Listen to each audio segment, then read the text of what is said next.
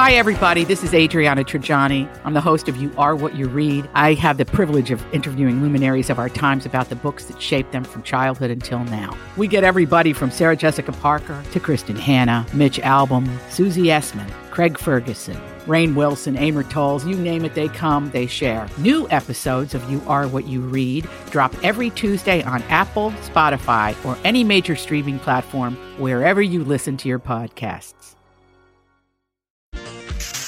So you have come here for information.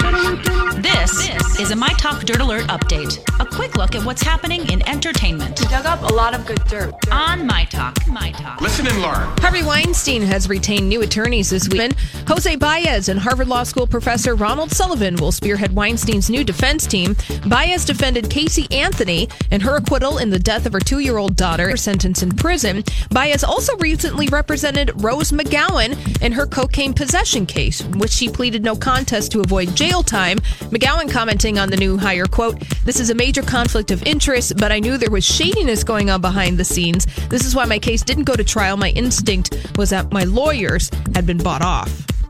Who is this again? I'm sorry. So, Rose McGowan, Oh. she's saying this about Harvey Weinstein's new attorney, who also Mm-hmm. happened to be her attorney in the cocaine possession case that she settled earlier this month. What? Yes. Wow. Yeah. How does that make sense? It Well, doesn't. she's saying it doesn't make sense, and she says that those attorneys were bought off maybe by Harvey Weinstein. Oh my I know the plot Wow. thickens.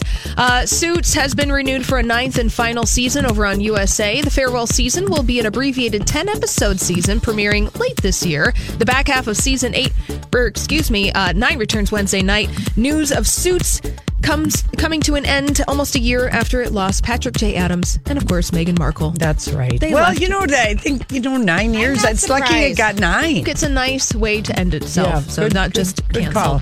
Uh, a stage musical about Michael Jackson will premiere in Chicago later this year before heading to Broadway in 2020. Don't Stop Till You Get Enough will begin pre-Broadway performances at Chicago's Nederlander Theater October 29th and run through December 1st. The previously confirmed musical inspired by Jackson's life and music is still under development, so they're going to be workshopping that one. All right, Really good luck. Good luck to you. Mm-hmm. All right, that's all the dirt this hour. For more everything entertainment, be sure to check out our website. It's mytalk1071.com.